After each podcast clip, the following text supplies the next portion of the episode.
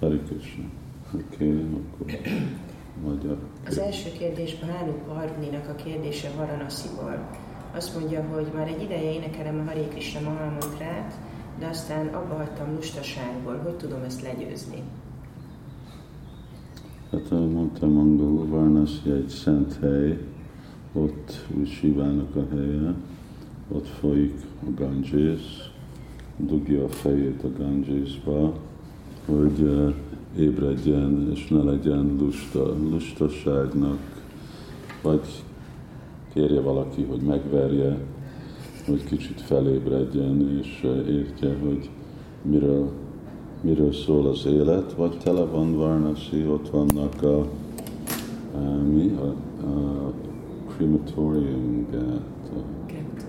ahol a krematoriumban égetik embereket, és akkor csinálhat, amit a májvádik, hogy oda megy, meditál mindazokon, hogy ez lesz a vége a testnek, és történhet nagyon gyorsan, és akkor, és akkor egy neki is fontos, hogy ezt csinálja, megvédi magát, és, és csak abban, hogy fog énekelni Hari Krishnát, ezt fogja megvédni. Aztán... Neki van még egy kérdése, hogy miért ne együnk nem vegetáriánus ételeket? Egy muszlimmal beszélgettem, és ő azt mondta, hogy ők minden nap nem vegetáriánus, vagyis hogy vegetárián, igen, nem vegetáriánus ételeket esznek. Mindenki csinálhat annyi dolgot. Fő dolog, hogy miért nem csináljuk, azért mert Krishna mondja. És mi azt csináljuk, amit Krishna mond. Aztán azon kívül vannak annyi egészségi, gazdasági, kenyéreleti okok, mert szenvedést okoz már élő, más élő lénynek és civilizált emberek, mit mondva baktákról, ők nem akarnak szenvedést okozni másoknak. Aztán... Ez Nagy Zsoltnak a kérdése. Azt mondja, hogy azt szeretném kérdezni, hogy a Kali jugában vagyunk, és hogy ez a Kali, ő egy földön kívüli entitás, és hogy itt él a földön, és hogy a szemnével tudunk ellene védekezni.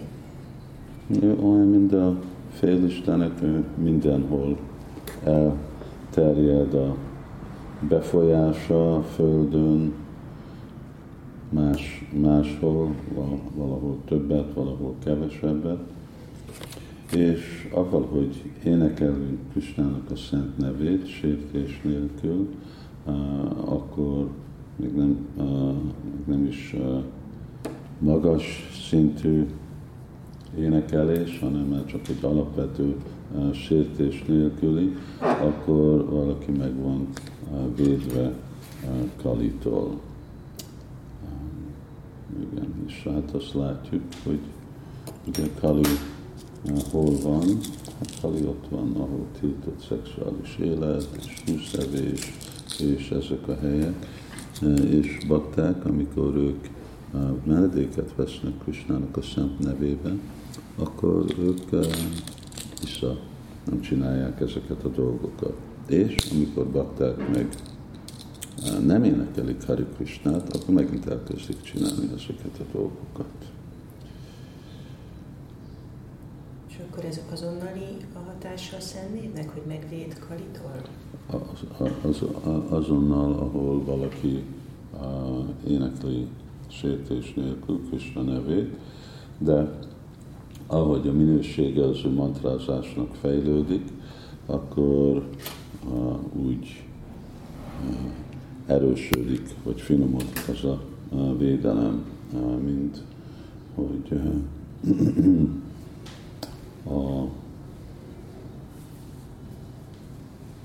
mint hogy ugye lehet, hogy a, durva fizikai csábításhoz ellenáll, vagy nem befolyásolja, de még az elmébe befolyásolja, a szavaiban befolyásolva. Szóval, ahogy valaki fejled, és addig, amíg, mint Hajdász hogy Hajdász még annyira fejlett volt, hogy még Mai Devi személyesen jött és menedéket vett tőle. Szóval akkor egy tiszta, tiszta Vajsnáv, az még akkor jön, és előtte még Kali meg is hódol.